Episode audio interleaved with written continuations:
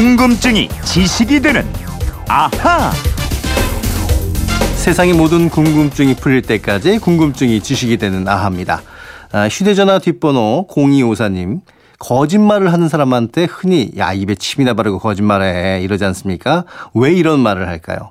거짓말을 하는 사람들이 입에 침을 자꾸 바르기 때문에 하는 말인가요? 거짓말할 때 나타나는 특징은 뭐가 있는지도 궁금하네요 하셨는데 궁금증 해결사 정다희 아나운서와 함께하겠습니다. 어서 오십시오. 안녕하세요. 정다희 씨도 이렇게 거짓말할 때 이렇게 특정 행동 같은 게 나오는 게 있나요? 저는 거짓말 하면 음. 표정이 좀 다 나타나는 편이라서 음. 하, 그렇긴 한데 눈을 많이 굴린대요, 제가. 어 맞아요. 저도 네. 그런 것 같아요. 눈이 좀 네. 흔들리는 맞아요. 그런. 동공 지진이라고 네, 하죠. 맞아요. 근데 거짓말하는 사람들은 입에 정말로 침을 발라요? 우리 평소에 입술 건조해지면 침 음. 바르잖아요. 네. 근데 거짓말을 할 때 혈액이 얼굴로 모여들면서 얼굴 온도가 올라간다고 어. 합니다. 그럼 당연히 입술도 건조해지겠죠. 그렇겠죠. 그래서 거짓말을 할 때 실제로 침을 바르는 사람들이 많은데요. 보통 이 행동은 남성에서 나타나는 현상이라고 합니다. 예. 아, 그럼 우리 속담이 다 근거가 있어서 하는 말이네요. 네, 어? 이 행동은 우리 한국인뿐만은 아니라 외국인들에게서도 자주 나타나는 거짓말 단서라고 하는데요. 이걸 수능 행동이라고 합니다. 우리 몸이 스스로 편안해지고 싶어서 하는 반응인데 위협을 느끼거나 불편한 상황에서 나타나는 행동이죠. 네. 거짓말을 하면 초조하고 불안해지니까 무의식적으로 입에 침을 바르는 수능 행동이 나타난다는 겁니다. 이게 상대방이랑 얘기할 때 거짓말을 하는 것 같으면 입술을 잘 관찰해야겠네. 특히 남자들. 근데 그건 이렇습니다. 금요일마다 사기 수법을 다루는 코너가 있는데 네. 이게 그냥 끊임없이 그 사례들이 나와요. 네. 그러니까 사기꾼의 거짓말에 속아 넘어간 사람들이 그만큼 많다는 얘기 아니에요. 그럼요. 그러니까 이 상대방이 하는 거짓말을 잘 간파할 수만 있다면 사기도 어느 정도 막을 수 있을 텐데 네. 이 0254님께서 거짓말을 할 때 나타나는 특징은 뭐가 있느냐 물으셨잖아요. 이 특징을 연구한 전문가가 있더라고요. 네. 김형희 소장이라고 음. 비언어 의사소통을 연구하고 경찰 교육원 등에서 강의도 하는 분인데요. 이분이 한국인의 거짓말을 정리한 책도 있습니다. 어, 이게 거짓말을 찾아내는 전문가 경찰이네요. 예. 네, 그 중에서도 거짓말 전문가가 프로파일러잖아요. 음, 프로파일러. 뭐 말이나 행동을 보고 저건 거짓말이다, 진실이다, 가리는.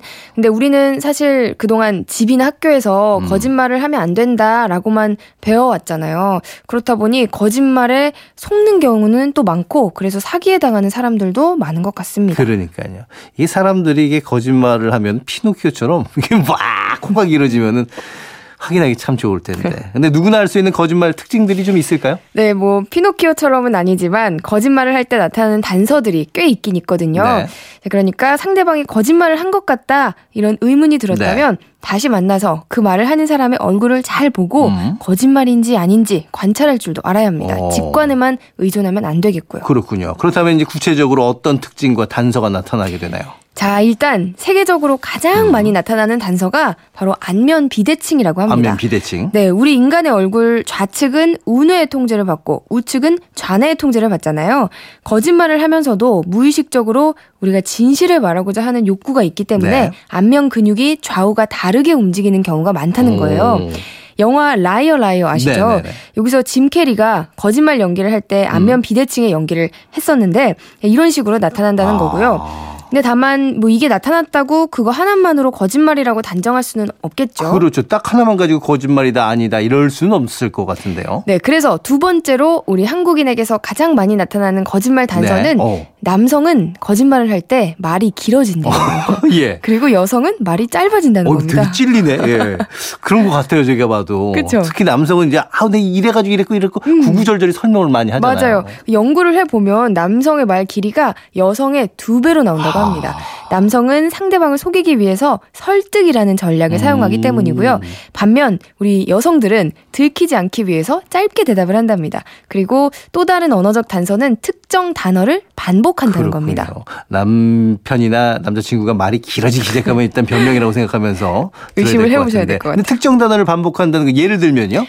어, 김한태 아나운서 저한테 네. 일주일에 술 몇 번 먹냐고 물어봐 주세요. 어, 술을 일주일에 몇 번이나 드세요, 정다희 아나운서? 저는 거의 술을 안 마셔요. 거의 뭐 한 달에 한 번 정도? 거의 요즘 술도 잘안 어. 먹고 거의 뭐 안 먹고 뭐 어. 이렇게. 어, 지금- 거의라는 게 많이 쓰죠, 네, 거의. 지금 제가 거의라는 단어를 한 네. 네 번을 썼거든요. 이렇게 특정 단어를 아. 반복하는 사람도 있다고 합니다. 그렇군요. 저는 그거 많이 쓰는데 사실 사실 말이야. 아. 사실 이게 어 근데 거짓말할 때 눈동자를 좌우로 이리저리 굴리는 사람 정다희 아나운서 네, 바로 전데요. 네. 그런 거짓말 신호도 있습니다. 눈동자를 좌우로 이동하는 건 특히 한국인들이 거짓말을 할때 아? 두 번째로 가장 많이 나타나는 오. 신호라고 합니다. 거짓말을 하기 위해서 생각을 자꾸만 더 하다 보니까 눈동자가 상하 좌우로 계속 계속 움직인다는 거예요. 음. 그리고 왜 옛말에 눈 하나 깜짝하지 않는다는 말 네. 있잖아요.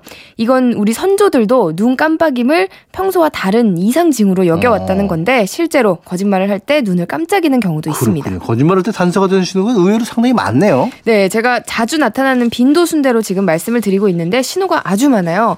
이 레오나르도 디카프리오가 주연한 영화 캐치 미 이프 유 캔의 네. 실존 인물인 에버그네일은 음. 거짓 미소로 FBI 요원까지 속였는데요.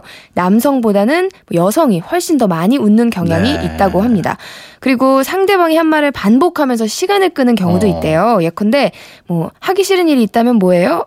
이렇게 물었을 때 음, 하기 싫은 일은 공부하는 것 뭐 이런 식으로 질문을 반복하는 거죠. 그렇군요. 들어보니까 거짓말 신호가 꽤 많네요. 하지만 또 어떤 사람들은 정말 아무 표시나지 않게 천연덕스럽게 거짓말하기도 하니까 이런 건 조심해야 될것 네. 같습니다. 자, 지금까지 궁금증이 지식이 되는 아하 정다희 아나운서와 함께했습니다. 고맙습니다. 고맙습니다.